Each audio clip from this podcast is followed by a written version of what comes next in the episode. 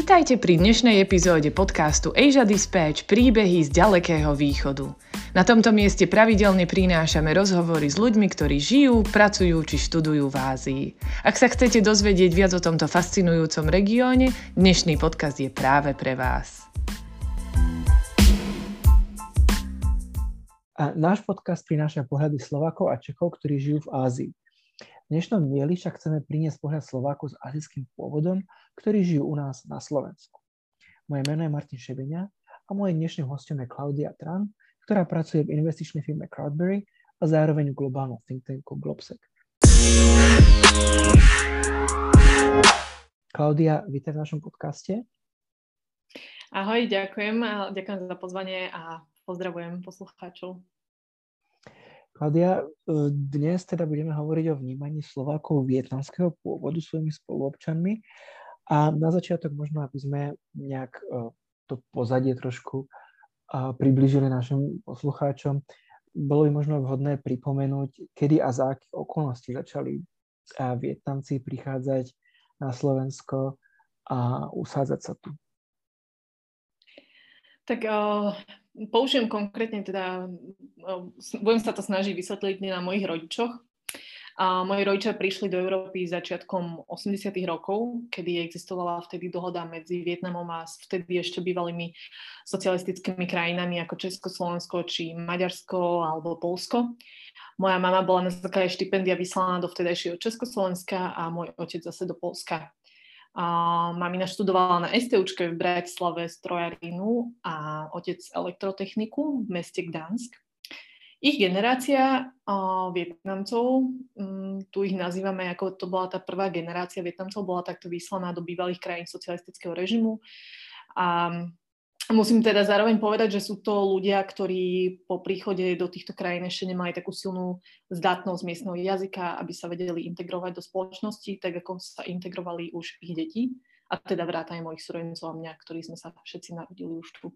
Takže toto boli asi tie, tie okolnosti príchodu Vietnamcov a generácie mojich rodičov na základe naozaj štipendií s cieľom študovať a nadobudnutú znalosť, ktorú by potom priniesli naspäť do Vietnamu.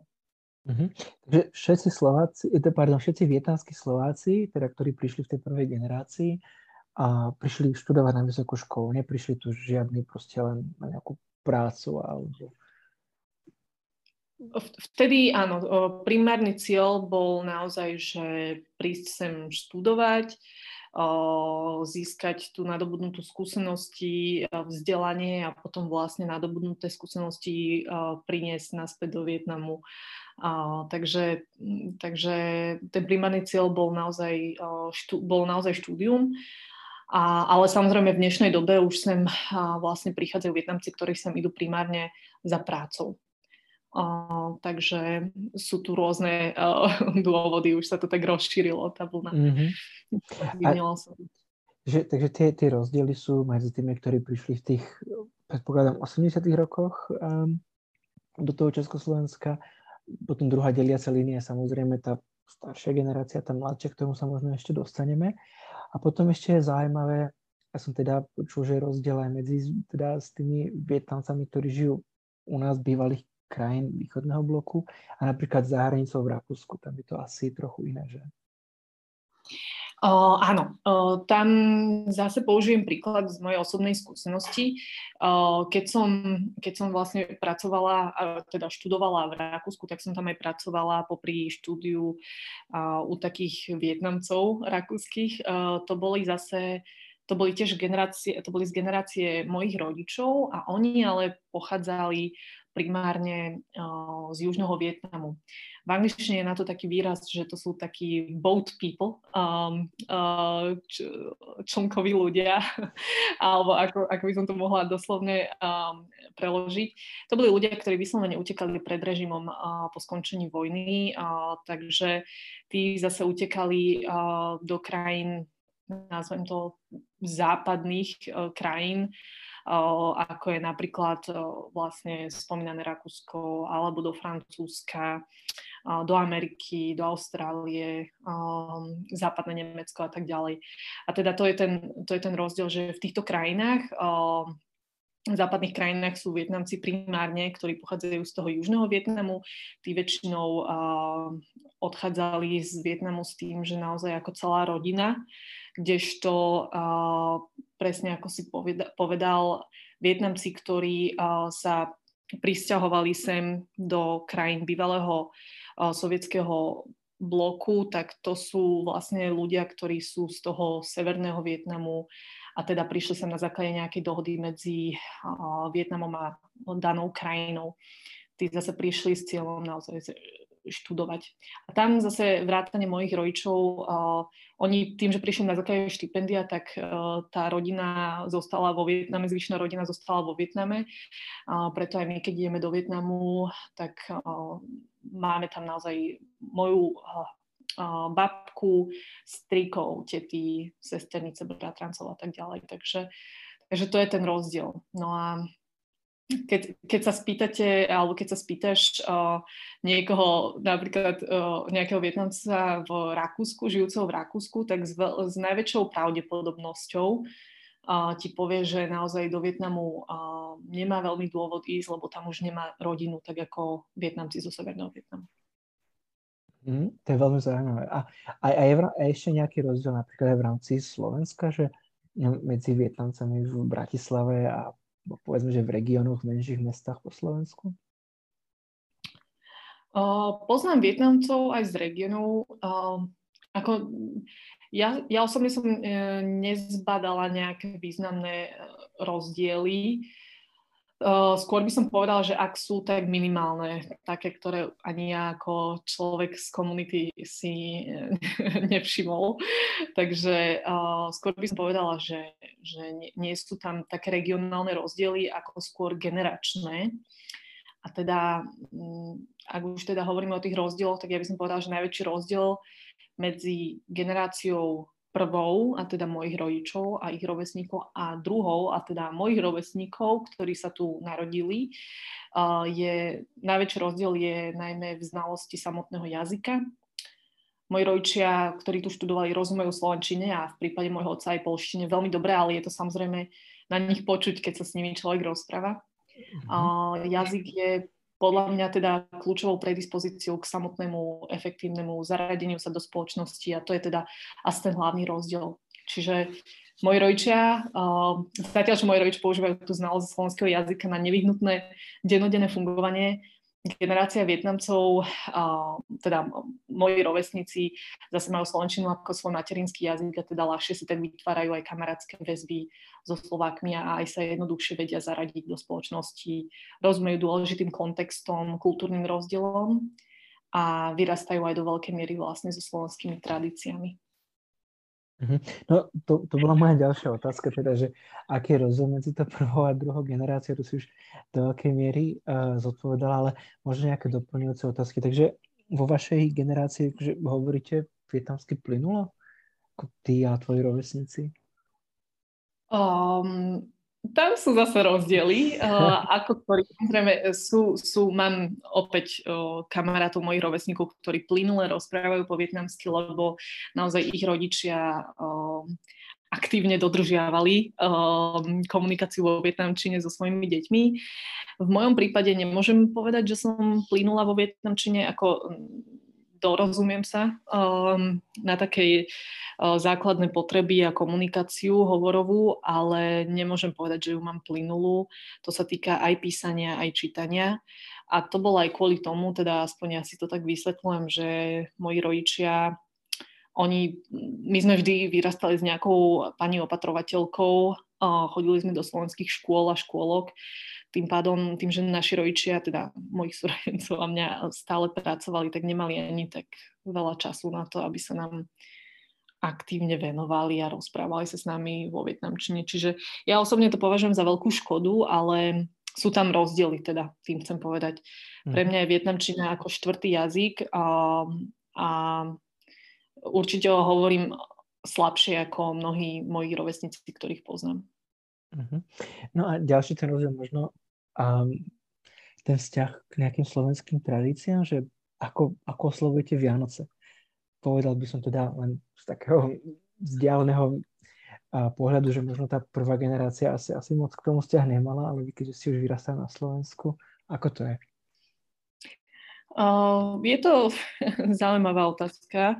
Tak my sme mali v podstate, ako keď sme mali malé deti, tak tiež sa naši rodičia inšpirovali tými slovenskými tradíciami a teda mali sme, mávali sme stromček, to je tiež nevyhnutnou súčasťou Vianoc.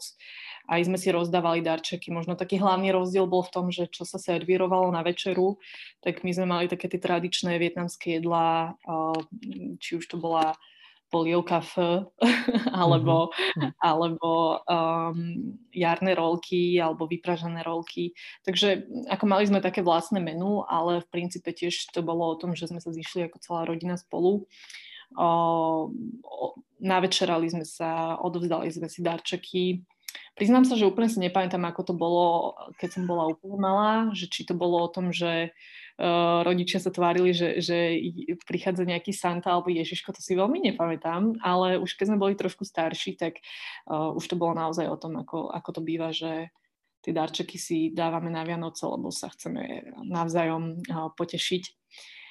No a, ale za posledné dva roky sa aj sa konkrétne v mojom prípade oslavovanie Vianoc trošku zmenilo tým, že mám aj slovenského muža, uh, tak uh, on zase vyrastal s takými tradičnými kresťanskými uh, Vianocami, uh, tradíciami, takže naozaj aj posledné roky som s mojou rodinou vlastne oslavovala rovnakým od, obdobným spôsobom, takže, takže sme mali normálne ako na Vianoce tiež rybu, kapra, oplátky a tak ďalej, všetko, čo s tým súvisí, takže, takže tak.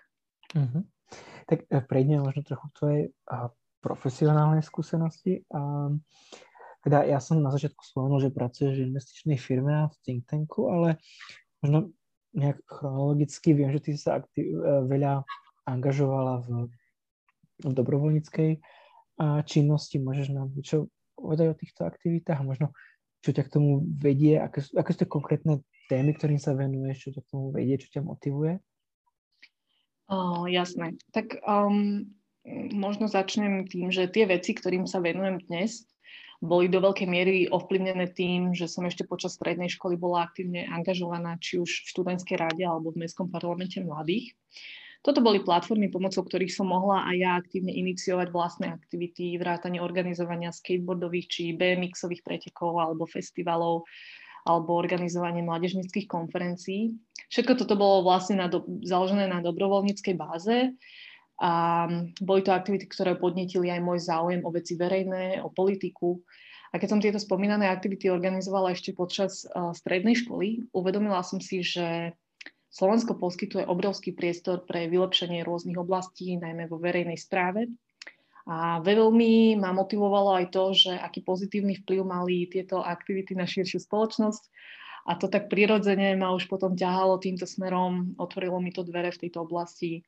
Prostredníctvom organizovania mládežnických konferencií som sa dostala aj k mojej súčasnej pozícii v Globseku. Následne odtiaľ sa mi otvorila príležitosť uchádzať sa aj o pozíciu manažerky predvolebnej kampane pre PS a spolu. A po voľbách som však chcela rozšíriť svoj rozsah skúseností a tak okrem návratu do Globseku som sa dostala aj do Crowdberry, čo je vlastne investičná firma, ktorá poskytuje financovanie prostredníctvom crowd investovania slovenským či českým spoločnosťam. A tam v tejto časti ma zase baví, že týmto smerom zase vytvárame hodnotu v československom ekosystéme. No a ja by som to tak asi zhrnula, že kombinácia mojich dobrovoľníckých aktivít, a aj e, zmes toho, že s akými ľuďmi som sa stretávala počas strednej školy, teda veľmi nepodobní, aktívni študenti, mali na mňa značný vplyv, že som sa dostala do takej oblasti finančno-politickej, finančno-politicko-biznisovej a to ma naozaj baví a baví ma to sa, sa angažovať v týchto oblastiach a nakoniec to naozaj do veľkej miery všetko definovalo môj profesionálny um, záber, by som povedala. Uh-huh. A ja teda chápem tomu, že si počas svojich dobrovoľníckých, ale aj profesionálnych uh, pracovných skúseností stravila veľa času v zahraničí a zaujímalo by ma, že ako, ako tam ľudia vnímajú, keď sa predstavíš ako, ako Slovenka z, povedzme, že netradične slovensky vyzerajúca uh, Slovenka. Ako, ako to vnímajú tu v zahraničí? Uh, to je zaujímavá otázka. Um, tak závisí v zahraničí, že kde, do ktorej krajiny idem. Uh, v západných kultúrách, uh, vrátane teda Ameriky, alebo, alebo v spomínanom Nemecku, keď som bola, tak um, Vlastne to sú krajiny, kde je veľa, kde multikulturalizmus je úplne bežná súčasť ich denodenného života, takže tam, keď som sa predstavila ako niekto, kto pochádza zo Slovenska, tak v podstate vôbec sa ani nečudovali, že považovali to za úplne prirodzené, že človek inej rasy, inej etnicity by mal pochádzať od inej krajiny, než je uh, moja etnicita, teda Ázia. Um, spomínam preto Ameriku a Nemecko, tak tam som strávila významný čas, či už opäť cez nejaké školenia a študentské programy a mala som možnosť trošku sa aj zahlbiť do tých ich kultúr. No a mm, z mojej skúsenosti oni tam považujú toto za úplne, hovorím, bežnú súčasť ich života, takže tam sa vôbec nečudovali, ak som povedala, že som zo Slovenska. Ale naopak, ako no, v krajinách, či už, či už keď som bola napríklad v Etiópii alebo v Rwande, teda na, na, najmä v subsahárskej Afrike, tak tam to bolo skôr také pre, šokujúce, by som povedala, pre nich. Ale skôr asi z toho pohľadu, že ešte nestretli nikoho zo Slovenska v týchto spomínaných krajinách, takže už len toto bolo pre nich také uh, nevydané. Ale to je aj spôsobené tým, že, že Slovensko v porovnaní s inými krajinami, najmä v porovnaní s týmito západnými kultúrami, nemajú až takú, taký zvyk tak intenzívne e, cestovať do zahraničia. Takže, takže tam to bol skôr taký šok, ale bolo to skôr také úsmevné, hej, že, že, že práve prvý človek zo Slovenska, ktorého stretnú, je niekto, kto má vietnamský pôvod. Tak to bolo skôr také, hovorím, úsmevné, ale nie nejako šokujúce. Uh-huh. No a ty teda sa takto angažuješ dosť si spomínala nejako v politickej alebo proste grassroots možno činnosti. Je takéto angažovanie vo vietnamskej komunite bežné? Ako ťa vnímajú, povedzme, že buď rovesníci, alebo tá prvá generácia Vietnamcov, teda generácia tvojich rodičov? Um, tak uh, neviem, ako to celoplošne vníma generácia mojich rodičov, ale tak napríklad moji rodičia, teda najmä otec to vníma tak, že on si, on odjak živa, čo si pamätám, vždy tak mi hovoril, že na čo sa takto angažujem a, a zviditeľňujem. Myslím si, že to vyplýva aj z natúry jeho jednak povahy, ktorá zase, on zase vyrastal v nejakom úplne inom kontexte, teda zažil si tú vojnu vo Vietname a ten režim, jednoducho komunistický režim vo Vietname neúplne podporoval takéto samoiniciatívy a iniciatívy takýchto aktívnych uh, jednotlivcov by som nazvala a teda on je tak zvyknutý, aj tak bol vychovaný, aj teda súdim aj generácia jeho rovesníkov boli tak vychovávaní skôr, že jednoducho byť na tom svojom piesočku a netreba sa zbytočne nejako zviditeľňovať, keď to nie je nevyhnutné. Um, to vyplýva aj z toho, respektíve z toho vyplývalo aj to, čo mi často otec vravieval, bolo, že je jedno, aký je mo- politický režim, dôležité je, aby ja som sa snažila mať tú čistú, čisté svedomie za sebou, teda čistú cestičku e, za, za sebou, ale aj pred sebou. A teda jednoducho schopnosť vedieť sa e, prispôsobiť tomu danému politickému režimu. To znamená, že on ako keby, uh, išla som na to takou oblúkou, ale mám pocit, že je to dôležité pre vysvetlenie toho kontextu um, vysvetliť, je, že on ako keby, um, nie že úplne nepodporoval tie moje aktivity, ale um, vždy to mal nejakú potrebu okomentovať, že na čo to robím. Takže uh, neviem, ako to teda vnímajú jeho uh, rovesníci na Slovensku, ale súdim, súdiac podľa neho, myslím si skôr, že tiež sa na to obdobne pozerajú. Na druhej strane, čo mám rovesníkov, Vietnamcov, tak tí čoraz viacej sa taktiež nejakým spôsobom angažujú Jednak sú veľmi aktívni v tom biznise, kedy pokračujú v šlapajach svojich rodičov, takže otvárajú si vlastné reštaurácie alebo vlastné podnikanie tu rozbiehajú. Tak tam je aj zo strany slovenskej spoločnosti záujem sa dozvedieť viacej o týchto mladých ľuďoch, takže, takže prirodzene aj takíto moji rovesníci vietnamskí sa dostávajú do popredia tým, že viacej o tom hovoria, o svojich aktivitách. A aj keď to nesúvisí priamo s tou politikou, je dôležité povedať podľa mňa to, že, že ten progres a, a tieto aktivity tam nastávajú a že viacej o nich počuť, čo znamená, že sú otvorení viacej ako keby o tom hovoriť a reprezentovať tú vietnamskú kultúru z pohľadu druhej generácie Vietnamcov. Mm-hmm. No a keď sme pri tej politike, tak vlastne tvoja predošla práca, ty si predtým pracovala pre uh, politickú stranu na Slovensku pred, pred a počas posledných volieb ako uh, kampaňová manažérka, ak si to dobre spomína. Mohla by si o tom niečo trošku viac predstaviť, že čo si čo tam konkrétne robila?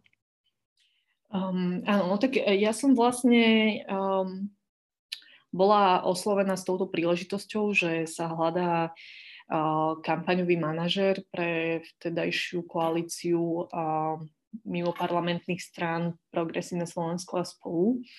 Tak e, mňa to samozrejme zaujalo, bolo to aj najmä v období, kedy naozaj už tu vyše 10 rokov bola vláda Smeru, tak e, bola to taká chuť, taká spoločenská, taký spoločenský dopyt po zmene. Takže e, ja som toto tiež cítila jednak aj ako občan, ale aj jednak ako človek, ktorý sympatizuje s týmito spomínanými stranami, stranami.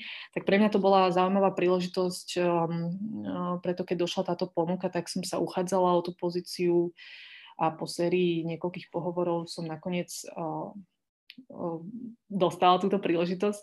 No a čo to vyžadovalo, tak vyslovene naozaj nastavovanie ako dôležité je povedať, že ja som nenastavovala tu, nebola som zodpovedná za nastavovanie stratégie, ale vyslovene som bola zodpovedná za exekúciu um, strategických krokov a aktivít. Uh, takže mojou úplne prvou úlohou bolo naozaj spraviť, za, založiť uh, ľudí.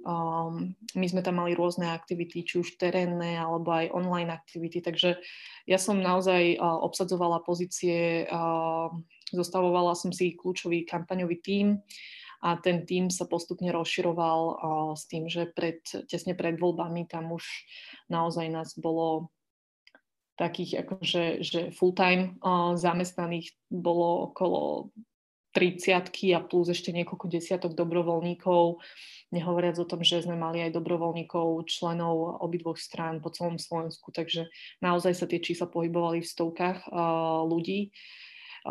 Takže bola to veľmi zaujímavá skúsenosť a aj v rámci tejto kampane sme aj veľa cestovali, takže pre mňa to bolo jedinečnou príležitosťou spoznať Slovensko a uh, zájsť aj do takých kútov Slovenska, kde by som asi za iných okolností bežne nemala dôvod veľmi ísť.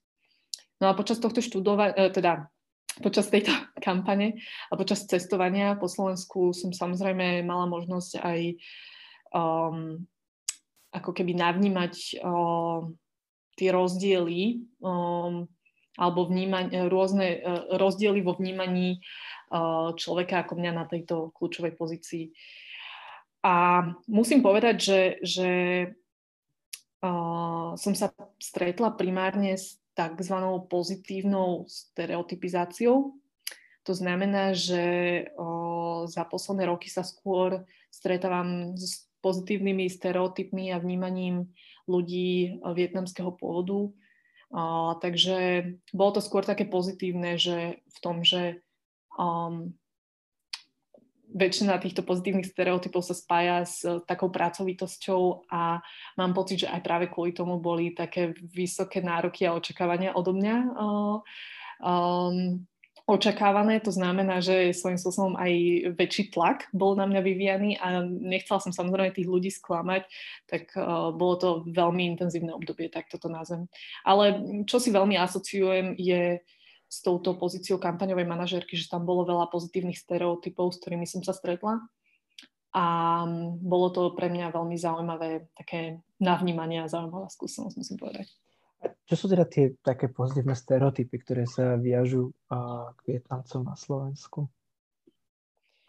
O, také, ktoré sa ku mne osobne dostali, boli o, najmä to, že áno, Vietnamci sú pracovití, um, mnohí z nich aj šikovní v škole, o, že majú veľmi, um, veľmi dobré výsledky. Mm-hmm. Nemôžem hovoriť za seba, lebo ja som nebola úplne uh, najideálnejší, najpoctivejší študent počas strednej školy.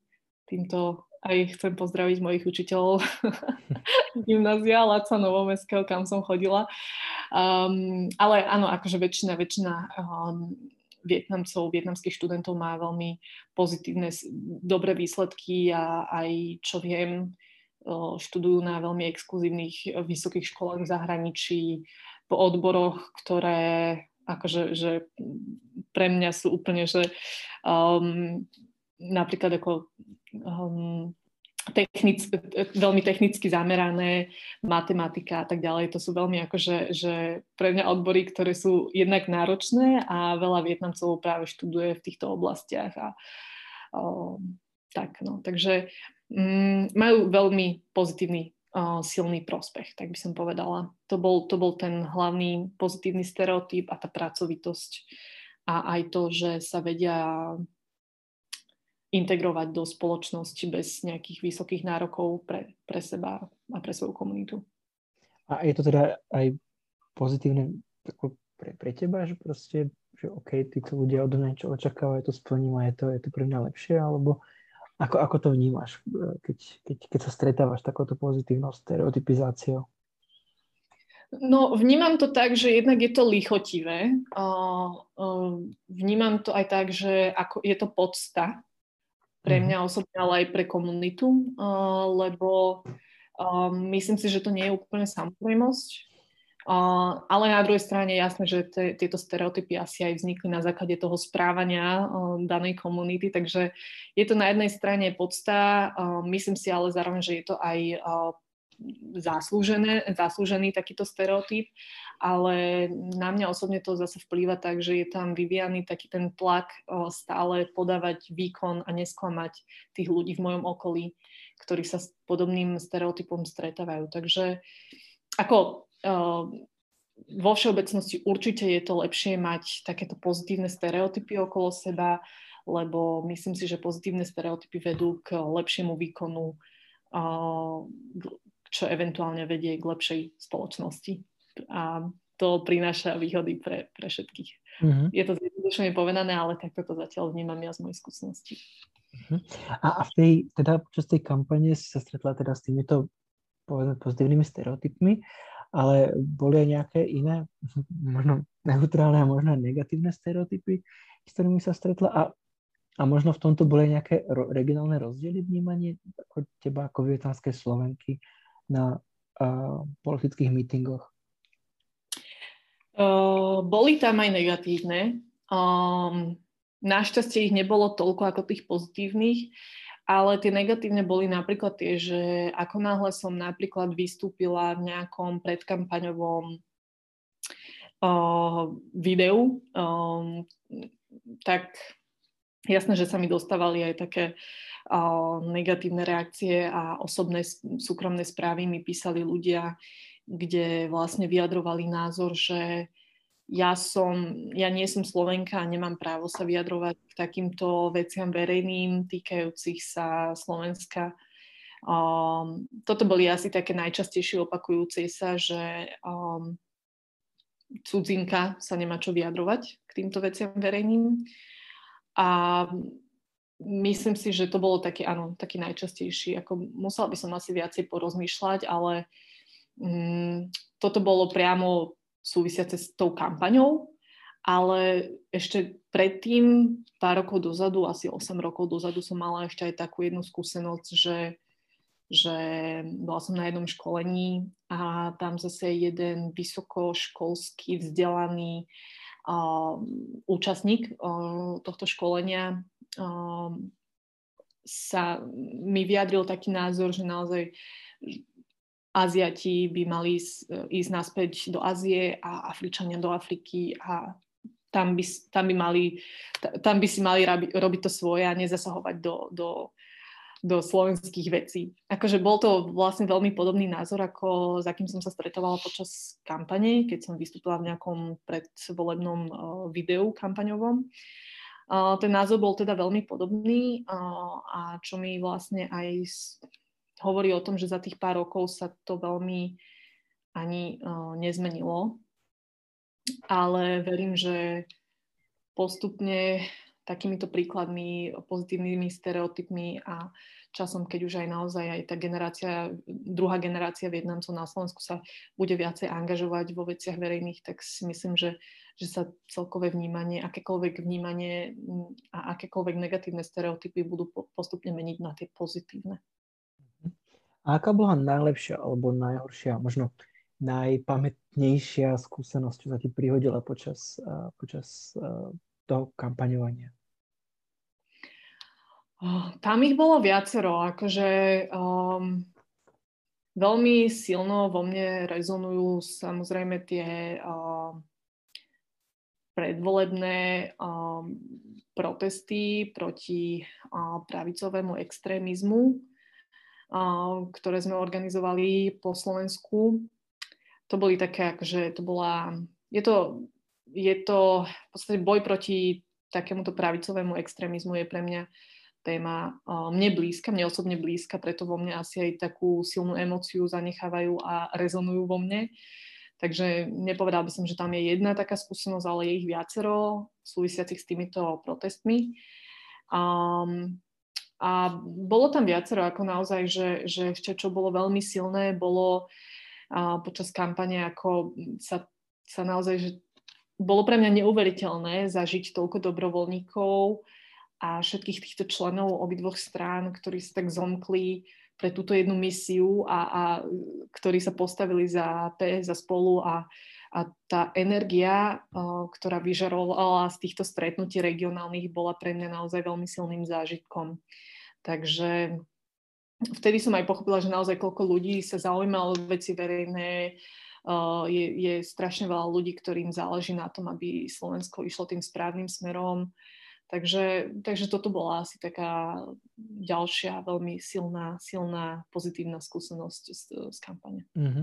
A, uh-huh. a teda počas tej kampane si vnímala uh, teda Slovákov azijského pôvodu niekde niekde v tých regiónoch, alebo ako angažovali sa aj oni, alebo boli tam, alebo si bola jediná, ktorá, ktorá, ktorá, ktorá, ktorá si tam bola takto uh, s tými politikmi. Áno, no um, pre mňa, ke, keď, som, keď sme vlastne cestovali ako tým po Slovensku, tak na jednej strane bolo zaujímavé sledovať to, ako vnímajú Slováci vietnamskú Slovenku. Pre mňa toto bolo naozaj zaujímavé a čakala som, že, že sa stretnem s viacerými šokujúcimi reakciami, ale čo sa, čo sa naopak stalo, bolo, že práve, že ja sama som bola, uh, som bola prekvapená, keď som um, kvázi, že som bola, nie že obeťou, ale že som bola um, sama som spadla tomuto uh, stereotypizovaniu, keď sme boli v Sabinove na jednom z týchto spomínaných protestov proti pravicovému extrémizmu. V Sabinove sme boli a ja som vtedy išla do jedného obchodu, lebo mi bola veľmi zima, tak som si pri, išla dokúpiť jeden sveter na seba a v tom obchode bola vlastne dievčina čínskeho pôvodu. A tam ako keby som si to zažila z tej druhej strany, že ja som síce chcela pozorovať, ako ľudia budú vnímať mňa v týchto uh, regiónoch a v týchto mestičkách a mestách, ale práve som si to zažila aj na vlastnej koži, že ja sama som bola kvázi šokovaná z toho, keď som stretla um, dievčinu čínskeho pôvodu v obchode v Sabinove. Takže to bola pre mňa taká zaujímavá úsmevná skúsenosť, že z tej druhej strany. Že nečakala si, že tam bude niekto uh, v takom Sabinove Uh... Presne tak, presne tak. Takže som si zažila ten pocit, ako sa asi ľudia cítia, keď uh, ja niekde idem presne do takého Sabinova alebo do Sobranec, keď idem, tak asi, asi to tiež takto ľudia veľmi obdobne vnímajú z tej mm-hmm. druhej strany. Tak prejdeme trošku k inej téme. Um, teda tie voľby sa skončili a určitým spôsobom dopadli a, a krátko po nich, asi mesiac a potom zasiahlo Slovensko pandémia koronavírusu. A, um, ako zasiahla tú vietnamskú komunitu? Teda um, jedna vec je tá, že napríklad, že donedávna, až vlastne do leta, rok a pol, uh, zvládal Vietnam tú pandémiu asi lepšie ako Slovensko. A, a, a potom druhá vec je, že či, proste, či neboli nejaké, a, nejaké stereotypy voči ľuďom azijského pôvodu kvôli pôvodu koronavírusu, tak ako sme o tom dosť čítali, počuli v iných krajinách. Dosť často to bolo v Amerike, že niekto voči nie, nielen Číňanom, ale rôznym, rôznym Aziatom, tak to proste ľudia veľmi agresívne vystupovali. Uh, tak uh, skúsim tu najprv tú prvú časť otázky, že či, či uh, Vietnamcov za, za, zasiahla pandémia nejako výrazne viac. Um, nemyslím si, ako tým, že naozaj Vietnamci um, podnikajú v rôznych oblastiach, tak boli ovplyvnení asi veľmi obdobným, podobným spôsobom a, ako aj ostatní podnikatelia tuto na Slovensku. Uh, mnohí z nich sa taktiež uchádzali o štátnu podporu a ako nezaznamenala som nejakú, nejaký vyslovene, že väčší, um, uh, väčší zásah alebo horší zásah do ich podnikania, ako, ako boli uh, ovplyvnení ostatní podnikatelia na Slovensku. Um, či som sa stretla s nejakými negatívnymi reakciami, uh, nemôžem povedať. Uh, práve, že nie. Um, akurát v čase, keď ešte len uh, pandémia uh, bol, vlastne bola primárne v čínskom Wuhane a postupne sa dostávala do Európy, tak my sme v tom čase ešte organizovali tieto spomínané protesty. Tak akurát vtedy viem, že sa som tam niekde pobehovala na, a v Trnave, tuším, že to bolo akurát a, na jednom z týchto protestov, kde sme boli a viem, že tam akurát niekto z tých a, prítomných účastníkov protestujúcich tam a, komentoval, že, že že aby sme tu, len aby sme tu nedostali koronu a to bolo akurát uh, v čase, keď ja som prechádzala okolo, takže asi to tak nepriamo súviselo aj s tým môjim výzorom, že si to títo ľudia ako keby asociovali uh, s koronou, um, ale neberiem to samozrejme osobne. Uh, takéto veci sa osobne nemôžu, si myslím, že sa nemajú brať osobne, ale bol to taký komentár a asi nehovorím, že to bola negatívna skúsenosť, ale bolo to asi najbližšie tomu, k čomu sa asi pýtaš. Takže, takže takto. No a aký je vzťah uh, napríklad tvojej generácie k Vietnamu? Ako, ako, ako, ako, ako, ho, ako ho vnímate? Ako, nejak prakticky, že cestujete tam, inšpiruje vás a možno chcú tam niektorí aj žiť. Ja teda z hongkonskej skúsenosti môžem povedať, že veľa amerických Číňanov alebo kanadských Číňanov prichádza do Hongkongu späť a, pracovať a či sú, či, sú aj nejaké, či sú aj nejaké takéto trendy v rámci vietnamskej komunity na Slovensku? Uh, áno, ako uh, ja si myslím, že takto z hľadiska cestovania uh, tak je tam narastajúci, alebo je tam veľmi silno pretrvávajúci pozitívny vzťah.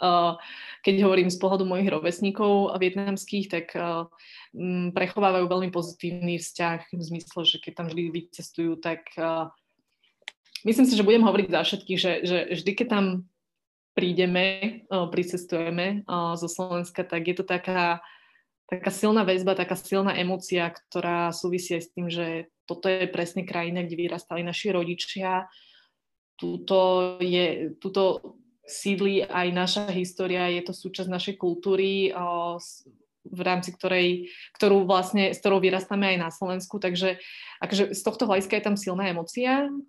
Keď hovoríme o cestovaní späť do Vietnamu, ako, ako v rámci nejakých prázdnin alebo, alebo turizmu. Ale je tam aj narastajúci trend a už sa to aj týka ľudí z môjho okolia, Vietnamcov, ktorí sa tu narodili, ktorí tu vyrastali, ale stiahujú sa do Vietnamu práve kvôli tomu, lebo Vietnam je jedna z rýchlo narastajúcich rozvojových krajín a je tam veľa príležitostí, či už biznisových, alebo aj vlastne iných, iných príležitostí, tak vidím tam ten narastajúci trend, že čoraz viacej Vietnamcov tam má túžbu a ambíciu ísť aj pracovať nejakú dobu a potom možno, že sa aj vrátiť späť na Slovensko. Z môjho hľadiska, kebyže mám tú príležitosť, tak určite tam vycestujem a podľa možnosti by som ta, si to viem predstaviť, že zostať tam aj na pár rokov a pracovať tam. Ale tým, že vlastne mám 14-mesačného synčeka, tak uh, na najbližšie obdobie asi nebude úplne uh, reálne, ale ako nevylučujem to niekedy v budúcnosti, takže, takže takto. Kladia, ja ti veľmi pekne ďakujem za tvoj čas, za rozhovor a prajem, že by sa ti v budúcnosti takéto veľké sny vyplnili. Ďakujem ti veľmi pekne, Martin, za pozvanie a pozdravujem všetkých poslucháčov. Ďakujem ešte raz. Pekný deň. Ak vás zaujíma dianie v Ázii, sledujte Stredoeurópsky inštitút ázijských štúdií na facebook.com lomene CEAS.eu, kde pravidelne prinášame správy, analýzy a komentáre. Nezabudnite taktiež odoberať náš podcast na vašej obľúbenej platforme, aby vám neunikol ďalší diel.